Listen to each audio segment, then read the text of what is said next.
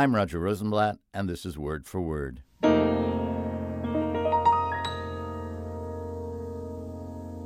Humiliation, mon amour.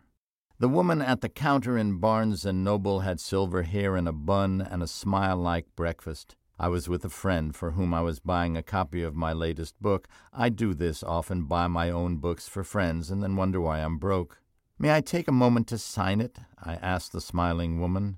"Did you write it?" she asked. "No," I said, "I just like signing books." Unmoved, she asked, "Is this your first book?" I shook my head no and continued inscribing. "It must be fun to write books," she said. "Super fun," I said. On the sidewalk, my dismayed friend said, "A bookstore? At least you'd think they would know your name in a bookstore." I told her not to be surprised. I wasn't.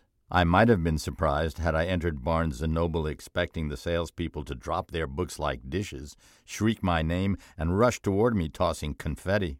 But experience has taught me that hardly anyone in or out of a bookstore will know who I am or care.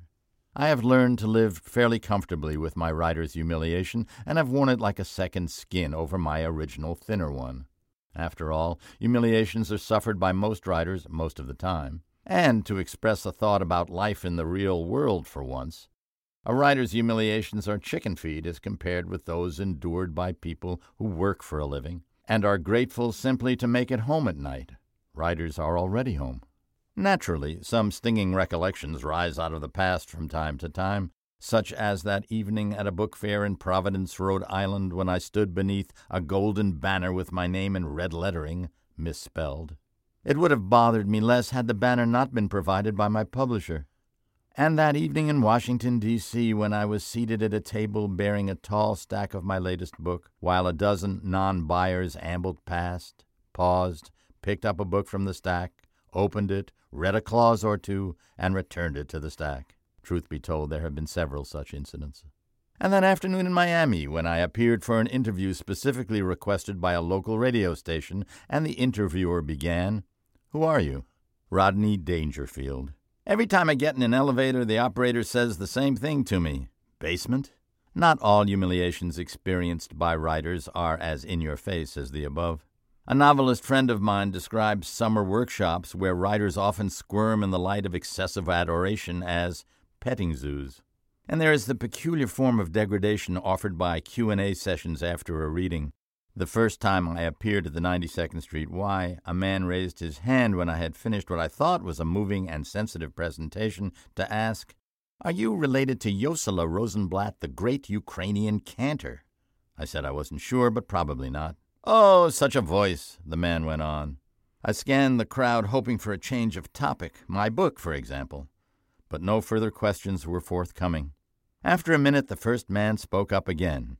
"You don't look a thing like him," he said. The most disheartening readings usually occur in bookstores where crowds often swell to 3 or 4 people, at least one of whom is shown up to take a nap, and another who has misread the store schedule and come to the wrong reading.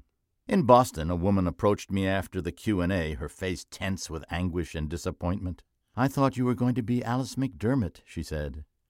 "So did I," said. "Of course you can always fill the house with your sister and her friends and theirs, but that sort of crookedness only exposes you to family ridicule, which is far more gleeful and long-lasting than humiliation inflicted by strangers."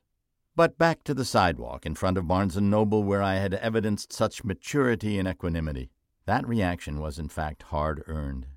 It took me years to learn not to take a writer's neglect or ill-treatment personally, and years after that to actually embrace humiliation and make some use of it. At one New York book event, I was seated at yet another table. They always put us behind tables like prisoners on visiting days, in a cavernous room, for the hypothetical purpose of greeting and chatting with my many fans. There were none. A few feet away, however, at his own table sat Chris Matthews, the news anchor, who had just written a book of his own and was welcoming a line of devotees that, as far as I could determine, had started out in China. Initially resentful, I refused to look over at Matthews, who extended nothing but bonhomie to me, smiling and nodding graciously. Then, slowly and meekly, I smiled back. I had realized something. By assuming the mantle as well as the burden of his fame, Matthews inadvertently was doing me a great service. I regarded him as a reverse Jesus, who lived that I might die of embarrassment, but of nothing more serious. My awakening offered more still. It is much better for a writer to be under-recognized than over in terms of keeping one's head down, like the proverbial Japanese nail, so that one might observe the world unhammered and unimpeded.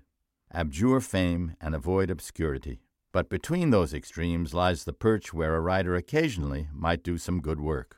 There's a Jack Butler Yeats painting I love showing a wild celebration of St. John's Eve in Western Ireland, with Yeats and J.M. Singh standing in the background, watching and looking small and out of the picture. Yet it was they who created the picture, and a good deal more. Writer, love thine enemy. That's what I say. I wrote a book about love, romantic love, parental love of friends, of nature, of writing, of love itself. I did not include my love of humiliation because it's too weird. A love like that ought to be kept under wraps lest it get too widely known and invite the slings of more humiliators than one can handle. Besides, I would hardly be the first man in the thrall of a lover who treats him like dirt. Yet I might be the least.